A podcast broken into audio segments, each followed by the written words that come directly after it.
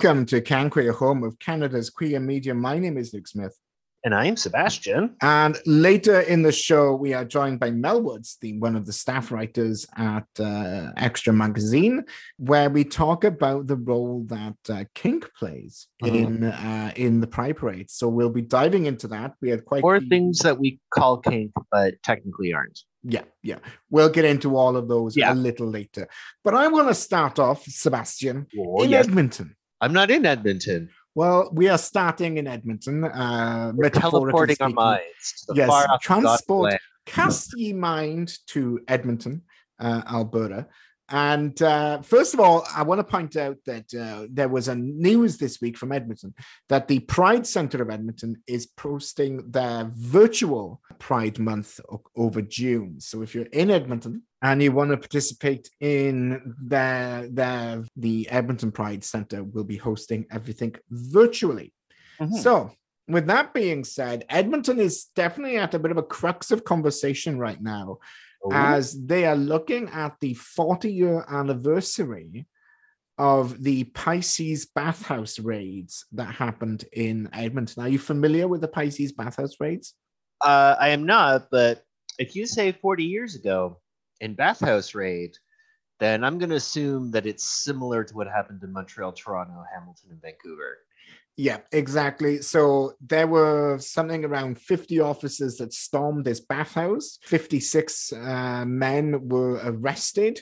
They were all arrested on charges of being in a bawdy house, even though there was uh, no sex work identified, there was no drugs identified, there was no alcohol identified. Michael Phair spoke to uh, the CBC and a number of others. Michael Phair became active after he was rounded up at the Pisces bathhouse, and a number of people had their livelihoods ruined by this raid. Um, the police uh, issued the list of names. So mm-hmm. anyone who was in a job that was vulnerable to being outed, yeah. um, so some parts of government, schools, etc., uh, their their livelihoods were ruined as a result of this police action. They were charging that there was illegal activity going on, but the only crime that this raid charged on these 50 men mm-hmm. was the fact that they were in the building. That was the only charge that they could find.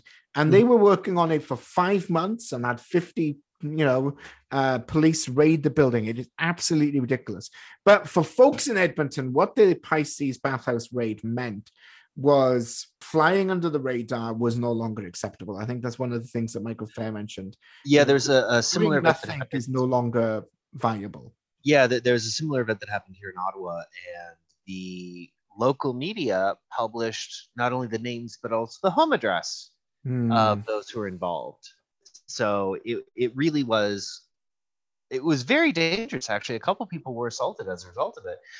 And they were under suspicion of being involved in the event.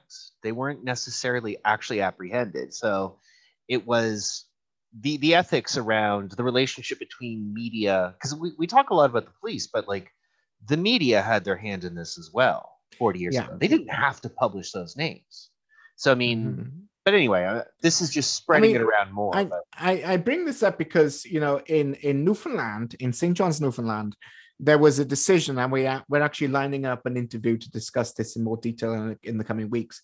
But they made the decision to not have police participate in in the pride there. You know, 40 years ago, a lot of these men are still alive. A lot of these men are uh, living lives where you know their futures were taken away from them and then they had to rebuild reinvent themselves all over again yeah. because the police you know it's it's hardly surprising that there is some animosity against the institution of policing within that community. Uh-huh. Um, there is a researcher uh, who was chatting with Global News and, and other media outlets, uh, Darrin Hagen, who is planning on writing a book about the Pisces bathhouse raid and also potentially making it into a play. This is something that uh, a lot of folks out west, uh, particularly in Edmonton and Alberta as a whole, have been thinking about. And uh, we obviously will be thinking about that incident as well. We are going to jump to our first song. This is Real Time by Redison, and we'll be back just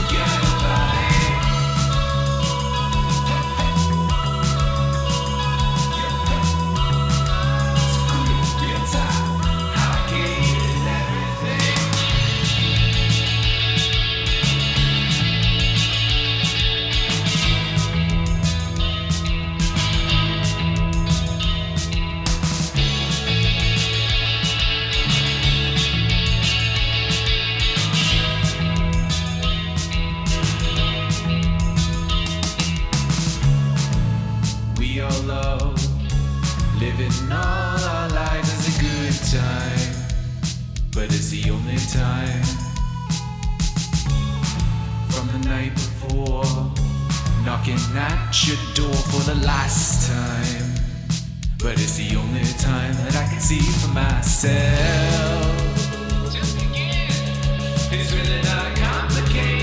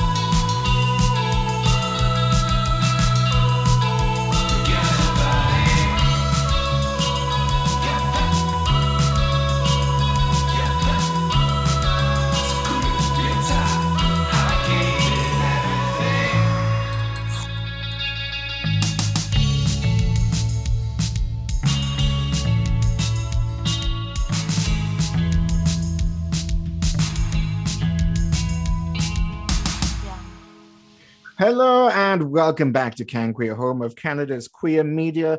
That was Ridderson's Real Time, another local Canadian talent. We are joined right now by a contributor to the uh, to Xtra, which is where we we picked up this particular story. I'm excited to welcome Mel Woods to the show. Thank you for joining us today.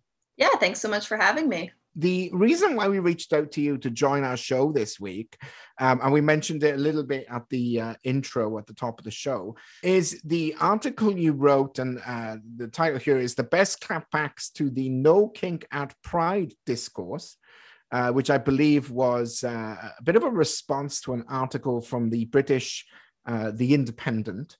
Um, do you want to just quickly go over the the the article that you wrote for for Xtra, sort of the, the cliff notes? Yeah, so essentially, I, I'd say it's a response to that article from The Independent, but also a response to this kind of conversation that happens amongst the queer community every year around Pride Month, which is the place that uh, quote unquote kink, which the people who are using that word often don't actually know what it means, uh, but more um, sexualized, more nudity, more leather, more BDSM, S&M, lots of different aspects of uh, queer culture.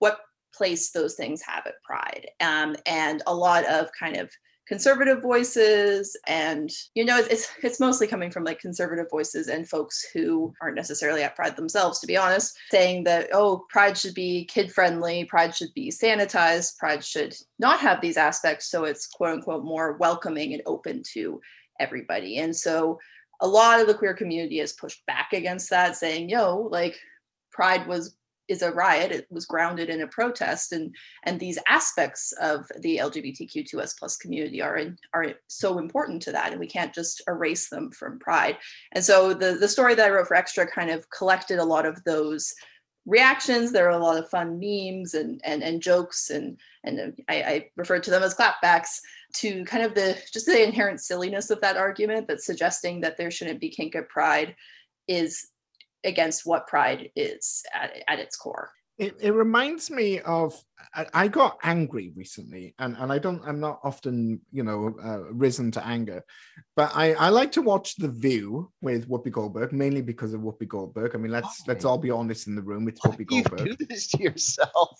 But it's whoopi goldberg. But what really annoyed me is that this you know panel of four straight women were telling pride what they should do um, and it was a discussion around the decision by uh, Heritage of Pride in uh, New York, the body that organizes New York's Pride, uh, their decision to not allow the police to march. And the argument that they were making is Pride is supposed to be welcoming for everybody. So, how dare Pride exclude someone? And it was them, these straight women, telling the gay community what they should do. And there was just something about that that just irked me to such a degree that then when I'm reading about uh, you know commentators and people saying what should or should not be a pride who are not in that community, it upsets me. I'm gonna need to take a hot minute to calm down again. So maybe Seb, if you want to jump in.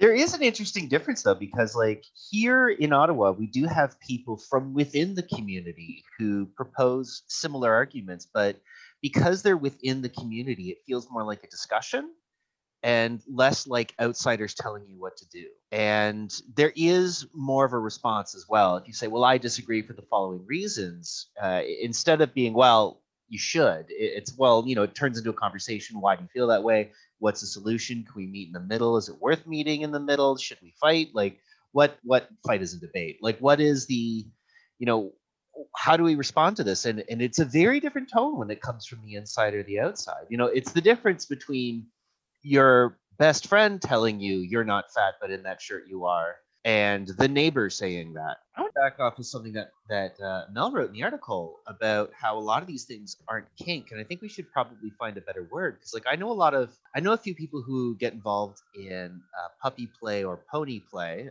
and if you're not familiar with that is, that there's an entire conversation around that.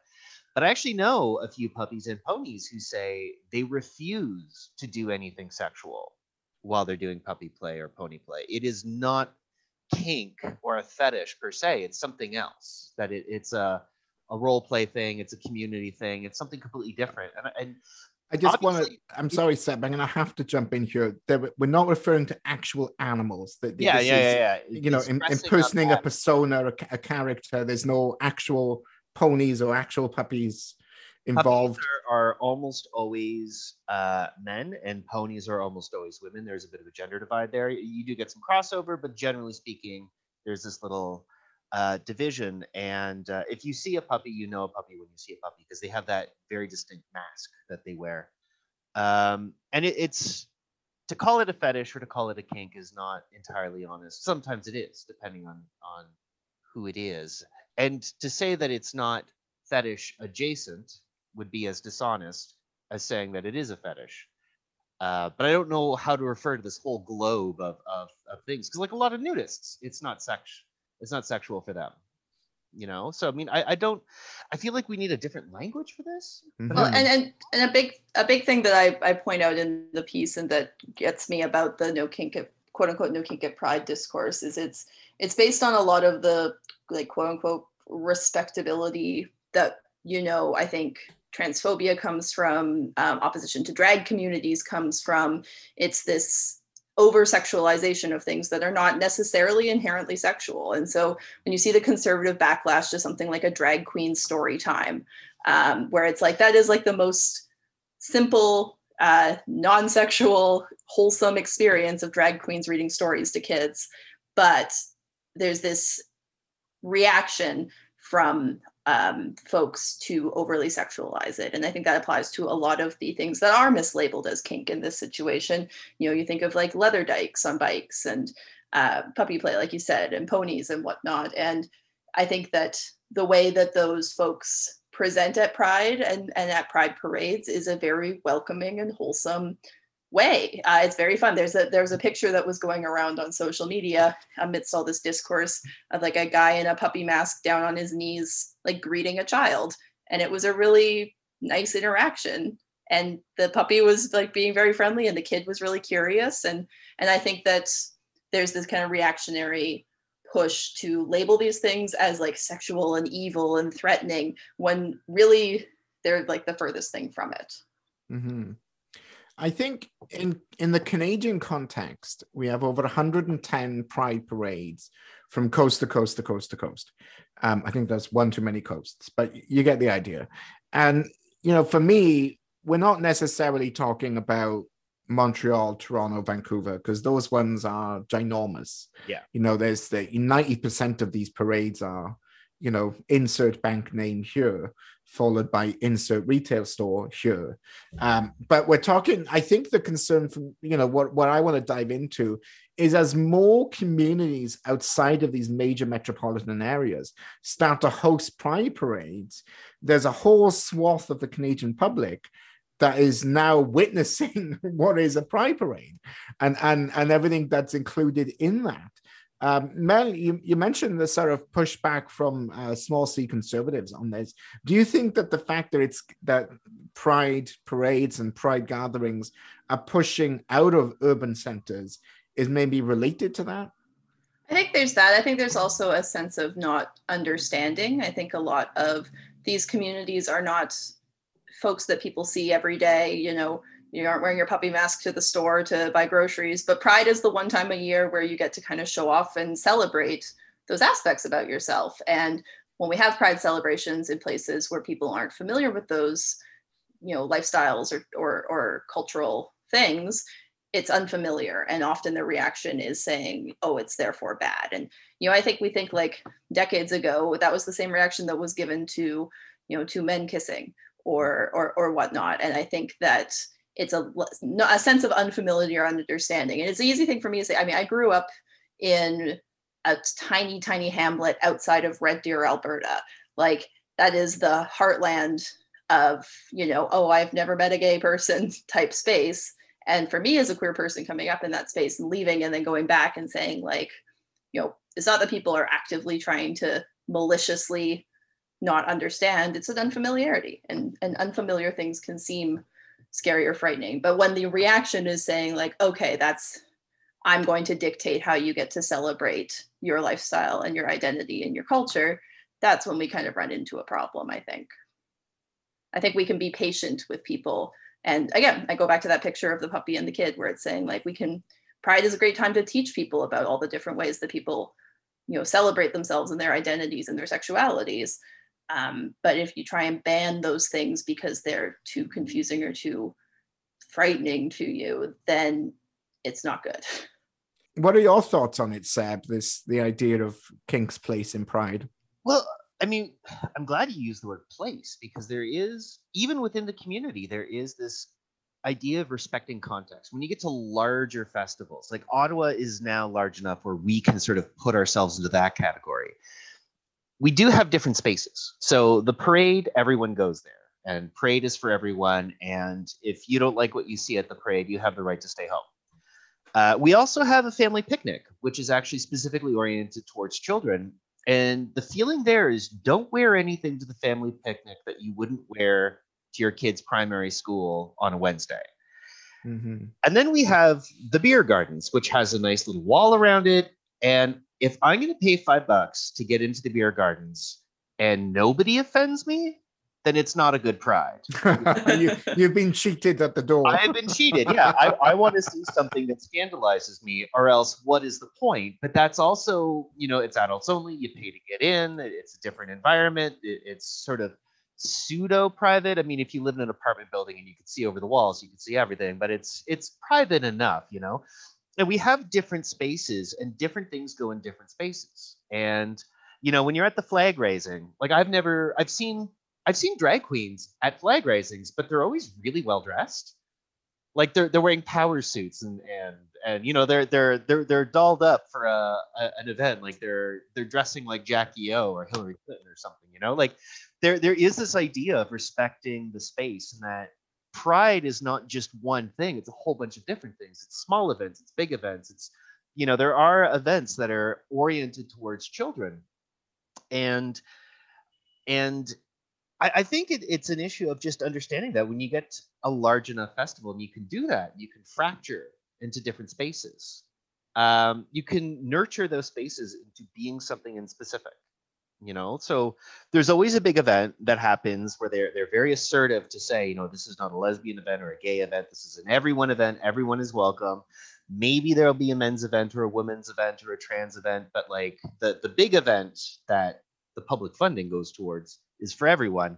For those, everyone is welcome, and you're you're going to expect to see a little bit of everything and a little bit of everyone, and that's fine because that's what that space is for. And I think there is that sort of growing idea within the community that it, it's pride is not a cohesive uh you, you know it, it's more like uh it's more like one of those like luncheon meats where you have like the olives and the cheese on the inside it's not like this nice consistent bologna you know it's it's more varied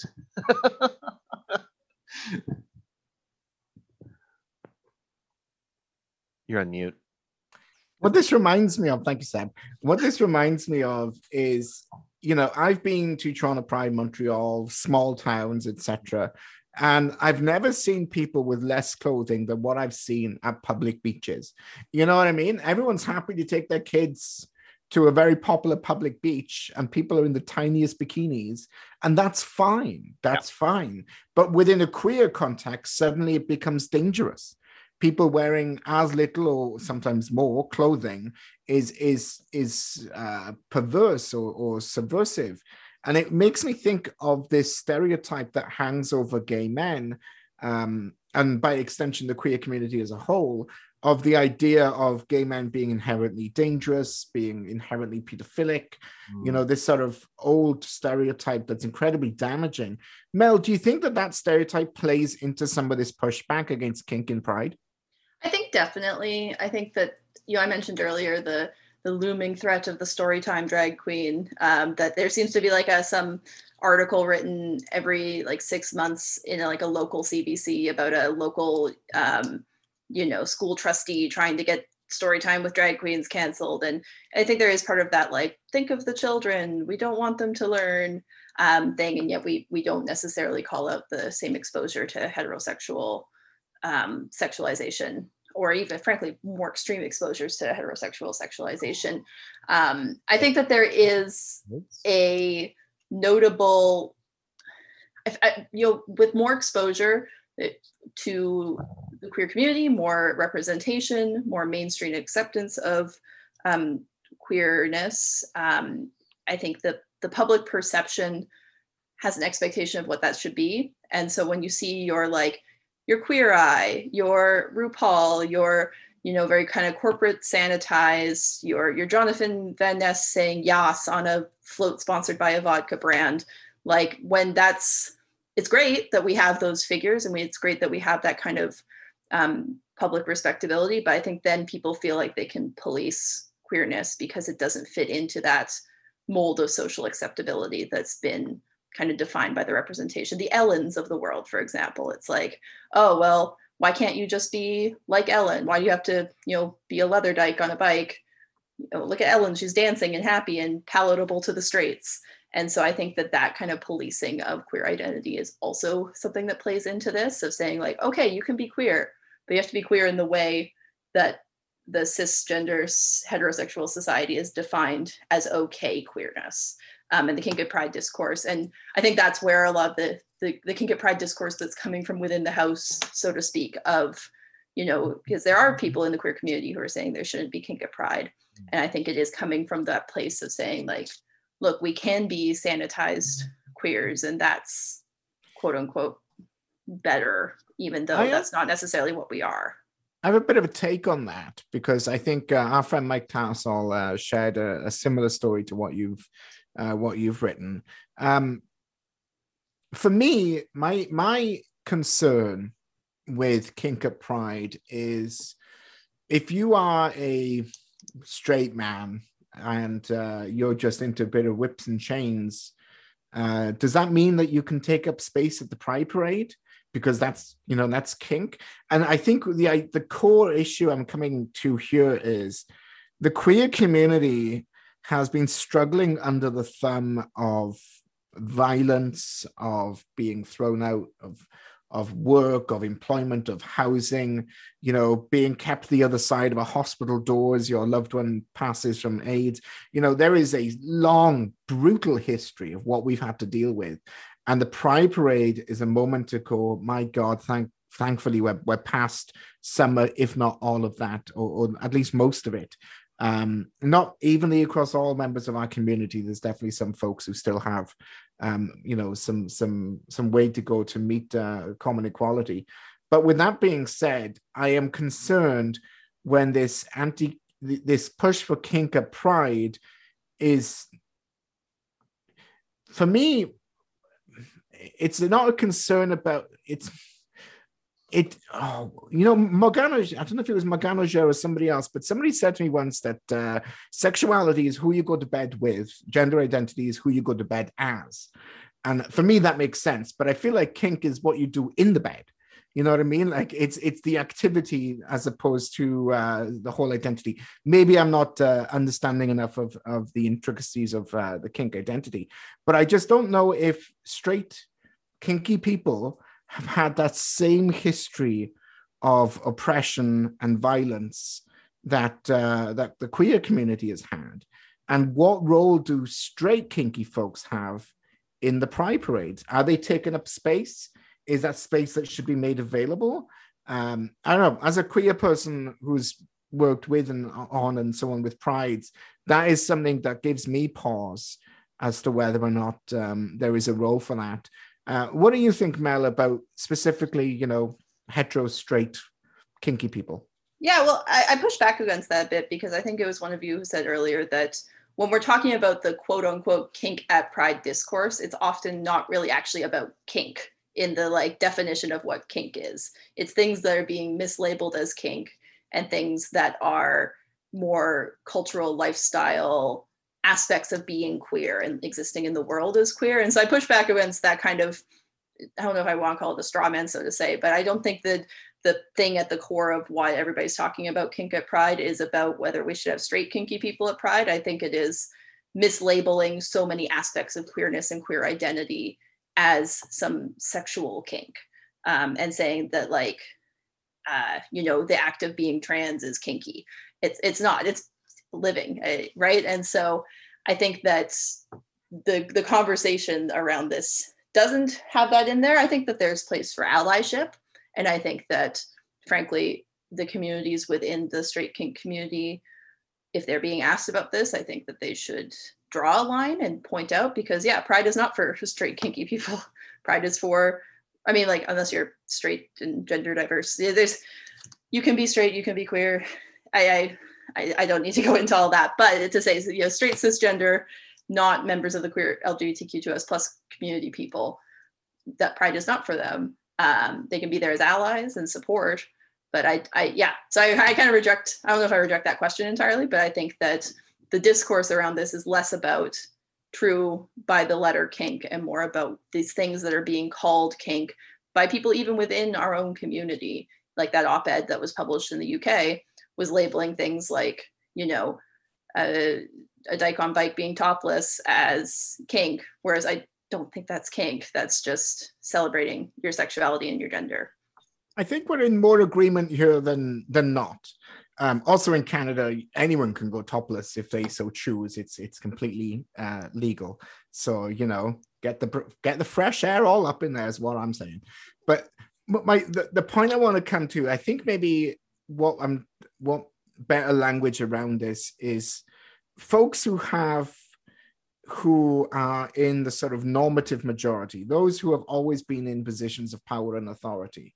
So those who haven't been discriminated because of, uh, you know, they're clearly gay from 30 paces, or those who are uh, gender conforming and not, uh, you know, not by the opposite gender non-conforming and uh, uh, subject to you know harassment and so forth. My, my concern is maybe not like straight kinky people in terms of how some folks understand it, but like uh, myself and Sebastian have at least one straight friend, and I think Sebastian knows who I'm referring to here. Very straight. Um, is a um, uh, it'll come to me, but you lived with her for a while. Yes. Okay. That's what I thought. Okay. Yeah. Yeah. And uh, and you know she loves Pride. She she oh, yeah. loves it, but has zero experience of, of, why this Pride parade is is so important. And you know yeah. everyone's welcome to a fun party. Yeah. But like having been in the closet, having been in situations where I'm checking over my shoulder, you know, not holding hands in public, that I have lived experiences of like thinking twice in scenarios where I don't think these other folks would would ever have had those thoughts. And you know, and there are people who've had it, you know, much worse than me. But I I do wonder about about that. Uh, do you want to jump in on that, Seb, and then we'll.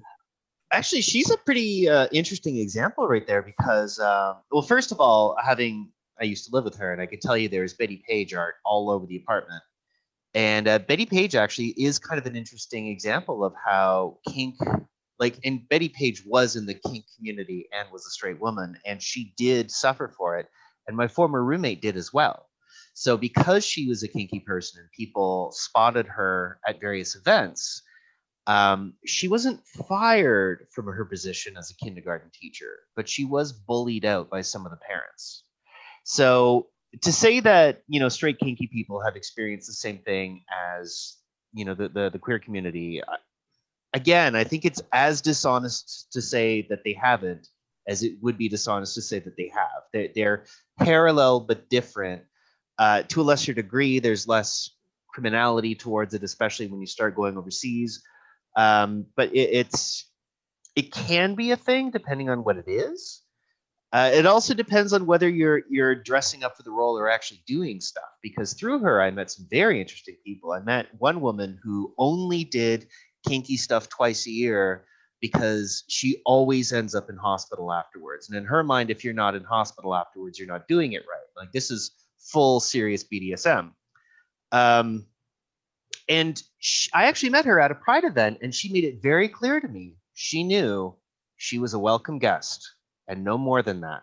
She was a guest, she was tangential, she vaguely fit in, but ultimately she was there on a visitor's pass. So it was very interesting that like a lot of the people that I met through my former roommate in the kink community, they were very, very aware of their place relative to the queer community as being like parallel but different. They're welcome at our events so long as they know that they are a guest. You mm-hmm. know that they're it's not for them, but they have something to contribute.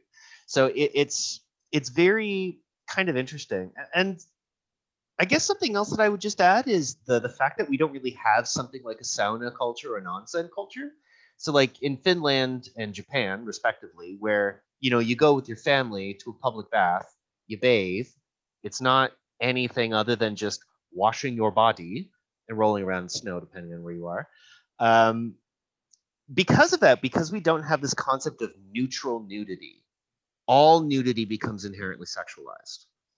I mean, even in England, I, I, I noticed that some of my English friends they they had a very different attitude towards nudity because late night BBC nudity is played off for a joke. It's not always sexy. Sometimes it's it's for humor, but it's still they they have at least one concept of non-sexual nudity. We don't really have that. It's kind of a puritanical inheritance that we have in North America that you know if we did develop some concept of neutral nudity uh, where it's not just you know there there's there's sex, there's perversion, and then there's fully clothed. You know, we need another category in there somewhere, and some of it kind of boils down to that as well. The fact we don't have this other category. I think this actually pivots nicely to some of the the clapbacks that uh, you included, Mel, such as uh, a post by Sarah McGonigal uh, about you know billboards for Calvin Klein, which is you know they're they're barely modeling underwear. Oh, and uh, and also, you know, a, a, montage of people's chosen outfits for Halloween.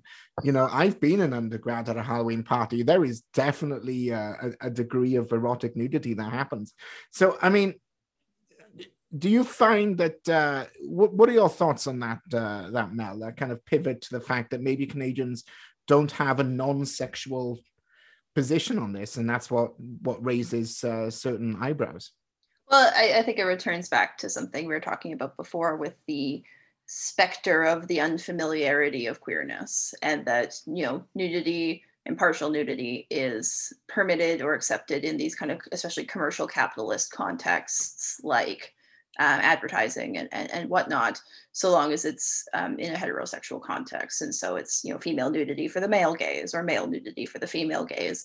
And as soon as that starts to flip or there's any kind of challenge to that, that's when people kind of push back. And I think that's where that idea of, um, yeah, just being opposed to nudity in specific at Pride, for example, is because it's queer nudity, hmm. it's mm. trans bodies, it's you know, you know, cis male nudity for the male gaze and, and, and whatnot. And that makes people uncomfortable because it's unfamiliar to them. I I'm gonna wrap it up here and, and say that I'm I'm not against uh you know kinky folks participating in pride and and kinkier and sort of the queer understanding of the world, the sort of non-normative. Um and I'm not super against straight kinky people uh, participating in Pride, as long as, like you know, Seb noted, you know, this is a space that hasn't been given to us. This is a space that has been carved out, um, you know, through sweat, blood, sweat, and tears. And as long as folks are, are cognizant of that, then you know, I think that then we, we, you know, that'll be fine. What about you, Seb? Where are you landing on the the kink at Pride debate? I'm all about context. Um, like personally, I don't like seeing anyone topless, even if it's hot out and they're really hot, like sexy hot, and they're like, ooh, baby. Uh, and that's because I'm bashful and awkward. But like, I also don't tell people to not put their clothes on. I just look away or just shuffle off awkwardly because I don't know. That's just my when I was in primary school, my brother used to joke that I shower with my clothes on. That that's just that's the kind of guy that I am. But when I lived in Japan, I did go to onsen and just hang out with a bunch of strange naked men in a bathtub, no problem, because that was the context. And it was, you know, it was fine. So uh, for me, it's all about the context. You know, if I see a puppy at the parade or if I see a puppy at a beer garden, then I'm like, hooray, the puppies are here. They're actually, they're really friendly and they're fun to drink with. Um, if I see a puppy at the flag raising or at some kind of commemorative memorial event, I'd be like, could you at least wear a suit? Like, I don't know. For me, it's just about context, reading the context, you know, uh, um, and dressing appropriately, which I feel is true about literally everyone. But in the context of Pride, maybe dressing appropriately for you is full body latex. So it is for me. It's more about context.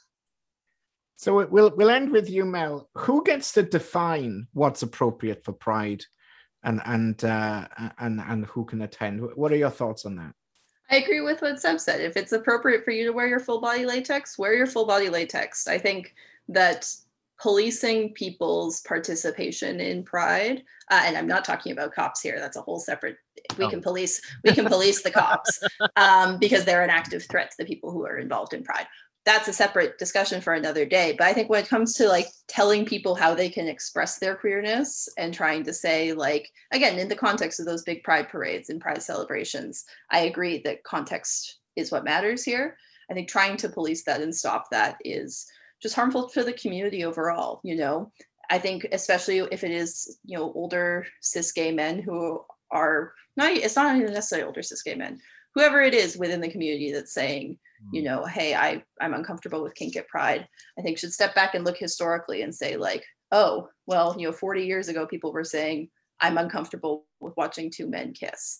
Like we need to contextualize that and understand that this is meant to be a celebration of queer identity the broad expanse of queer identity every every letter in the acronym and beyond and people who celebrate that with a puppy mask or you know on a back of a motorcycle or you know by handing out free dildos or whatever or wearing pasties and tits out. Uh, like i think all of that is a joyful and celebrated thing of expressing pride. And um, for what when we say pride in that context in like that solid word of what should be allowed at pride i think all of those things are there because that's how people you know express themselves. And if you aren't if you say hey you can't do this then what space do people have to show that off and make the world more comfortable with who they are and how they live? I think that's what Pride's all about. It was a riot, it's a revolution, and it should continue to be so. I, I I'm glad you landed on that point because what you said reminded me of the sort of echoes of the 1960s here. And I think maybe Seb will, will kind of bear with me, where that divide between the homophile movement and what was then what would later become the the more modern pride movement.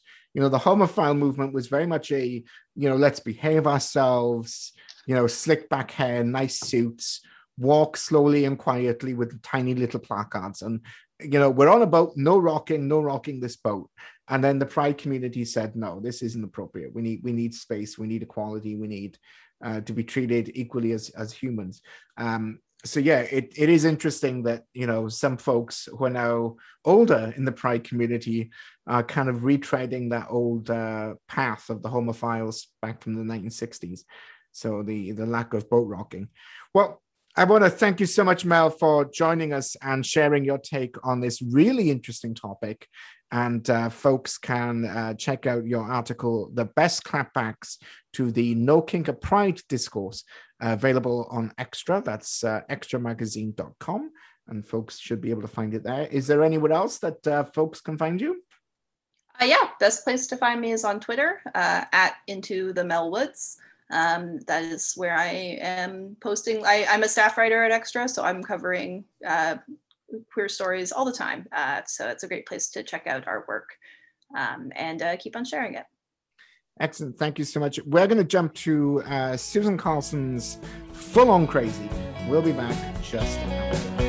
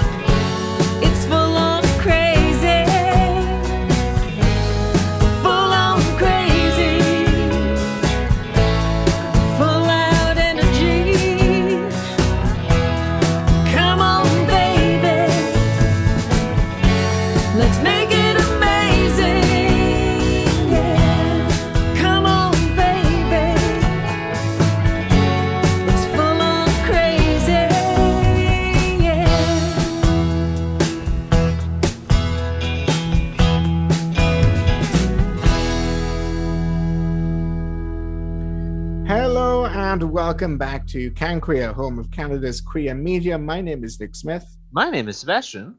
Did you know that a piece of the original, the OG Pride flag Uh-huh. was recently returned to the uh, the Gilbert Foundations. The guy who passed, who created the original flag, Mhm. um, a an, an like an original piece. What really is an artifact. That thing's like a kilometer long. Actually, a while ago we were watching the movie uh, Jeffrey from the mid 90s, where Mm-hmm. Jeffrey? Patrick Stewart, yeah, Patrick Stewart plays the best gay man ever. Uh, but at- at one point they actually showed Pride, and they actually showed the original flag, actual footage of the original flag. And I remember you were like, I remember reading it was long, but this is bananas. Mm. It is. It's like it's almost a kilometer long, isn't it? Yeah, it's insane. The the piece that was returned re- returned to the foundation is not that long. No. Um, and I think it was uh, part. It, it had been added to over the years, and the Yeah. piece that they got sent was from the original that uh, that he had made. Hmm. Um, so that was exciting. I do want to touch on the idea of flags. Hmm. There's been it's there's a debate. I feel like CBC and, and other local media just picks up on the where is a flag, where is not a flag Yeah. debate every June. You only ever hear about it in June when everyone is very concerned as to whether or not there's a flag. Here's the other thing. There's two different debates about flags. We're talking about squares of fabric on a flagpole, and then we're talking about digital flags in the background of corporate logos. Those yeah, well, I'm referring to flagpoles here. Okay. And uh, first and foremost, Haldimand County, okay. which is in the sort of Hamilton, Niagara region, right. um, they have chosen yet again not to raise a flag. okay. They are the only county in the whole area that isn't raising a flag. Okay. Um, and uh, people living there are like, look, you know, the police station has a flag, the school has a flag, Mhm. but our local elected government is opting out. Mhm. That's a weird signal to send. Mhm. Um, on that note, Hamilton Catholic School Board and the London Catholic School Board uh, is bucking the trend, and they will not be raising pride flags at their institutions. So last week we were talking about the Ottawa Catholic School Board, the Windsor Catholic School Board, the uh, Mhm. Toronto Catholic School Board. All of them finally buckled, and instead of inventing their own flags, they're like, you know what? We are going to raise a flag to encourage all of our students. Well, apparently London and Hamilton have opted out. So we'll be keeping an eye on the will they, won't they flag debate um, as that uh, continues to, to uh, unfold. Now, one thing that, one story that did get a little bit of uh, like an interesting bit of media attention is are you familiar with Westport, Ontario? I know the name. Is it on Lake Erie? It is a tiny village in Ontario, and I mean, I'm talking tiny village here. I think it is a population of like 12, maybe if you're lucky. Um, they were in the media because they, there is a local push to have, uh, you know, a little pride gathering, little pride get together. Um, it's sort of between Kingston and Ottawa. It's sort of uh, south of Highway 7, up the Highway 15 almost. It's it's Okay. really in the middle of a it, it's really out there. It's a tiny little lake. It's more like Um, Cornwall region. yeah, it's it's definitely not uh, not easy to get to.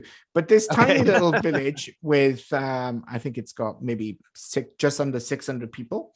Oh, okay. Uh, yeah. They were in the news because, uh, very excitedly, um, some local folks have um, decided to acknowledge and celebrate the pride.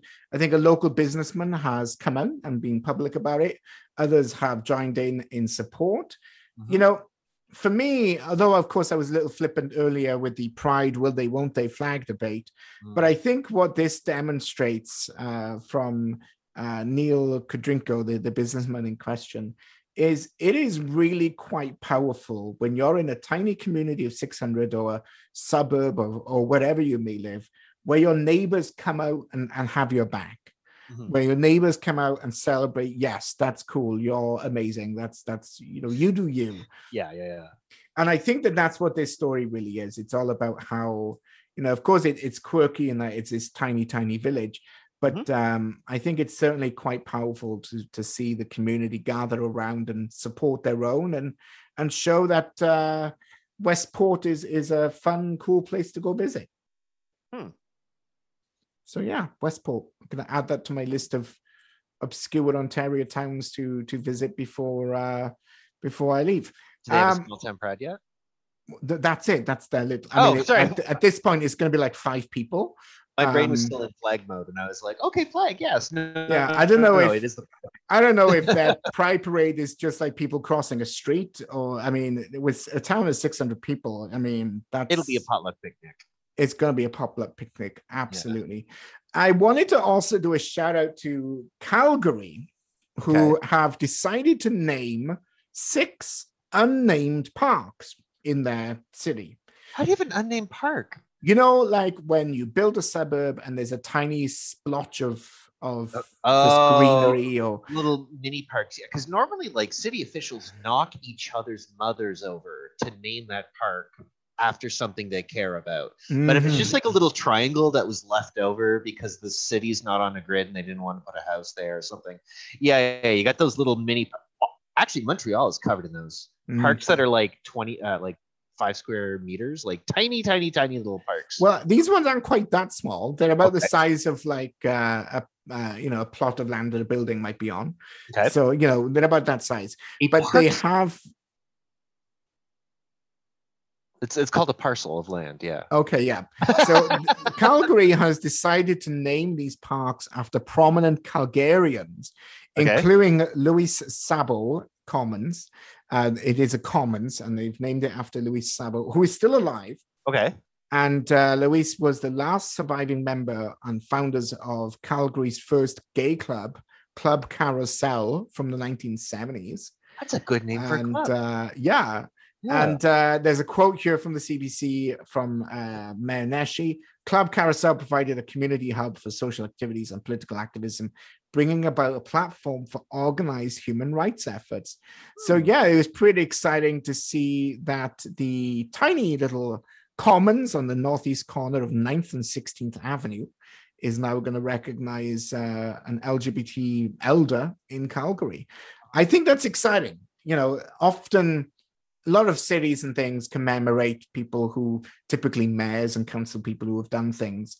Um, but I think that uh, acknowledging the the role of of civic leaders, people who have helped the the civil rights in your community, is is a huge uh, huge thing that can't go um, understated. Well, I'm afraid that's all we've got time for. There were some other Canadian stories and a, few, a lot of international stories that we didn't have time to get to. We're going to be playing out by a not Canadian uh, song. However, it does feature Canadian born Orville Peck. Ooh. And this is part of Lady Gaga's recreation of her um, Born This Way album. It's 10 years old now. Mhm. And she's teamed up with Orville Peck for Born This Way, the country road version. So this is Born This Way, the country road version. And uh, we'll be back next week. I've been Luke Smith. And I have been Sebastian. And thank you for listening. My mama told me when I was young, we are all born superstars. She rolled my hair and put my lipstick on in the glass of her boudoir. There's nothing wrong in loving who you are, she said, cause he made you perfect, babe.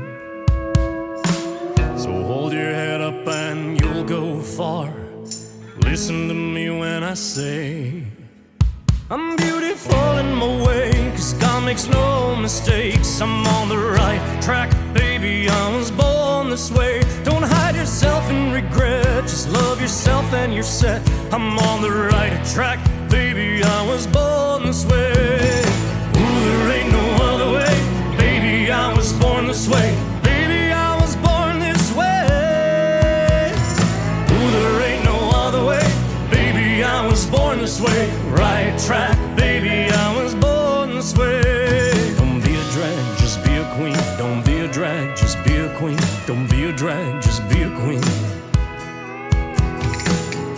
Yourself prudence and love your friends.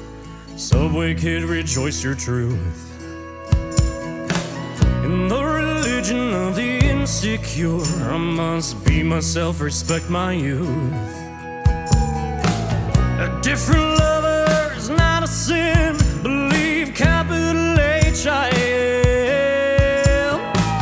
love my life, I his record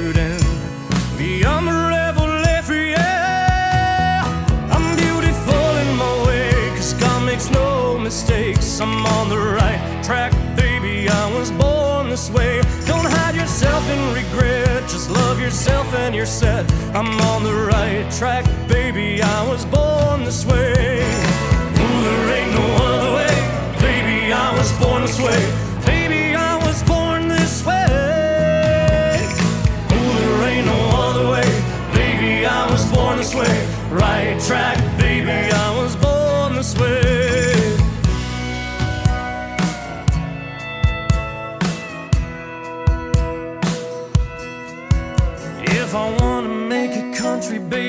it's okay. I was born, I was born, I was born this way.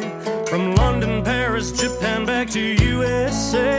I was born on the road, I was born to be brave. No matter gay, straight, or bi, lesbian, transgender life, I'm on the right track, baby. I was born to survive. No matter black, white, or beige, Asian, or Latinx, mate, I'm on the right track, baby. I was born to be brave.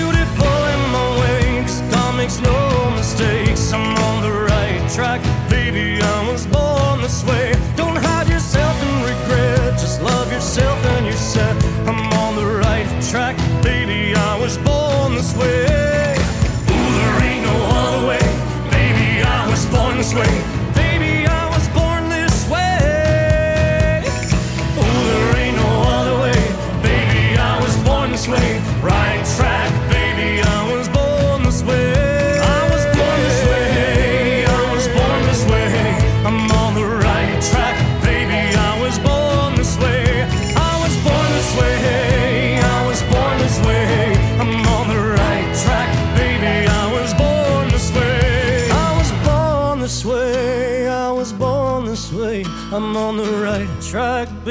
I was born this.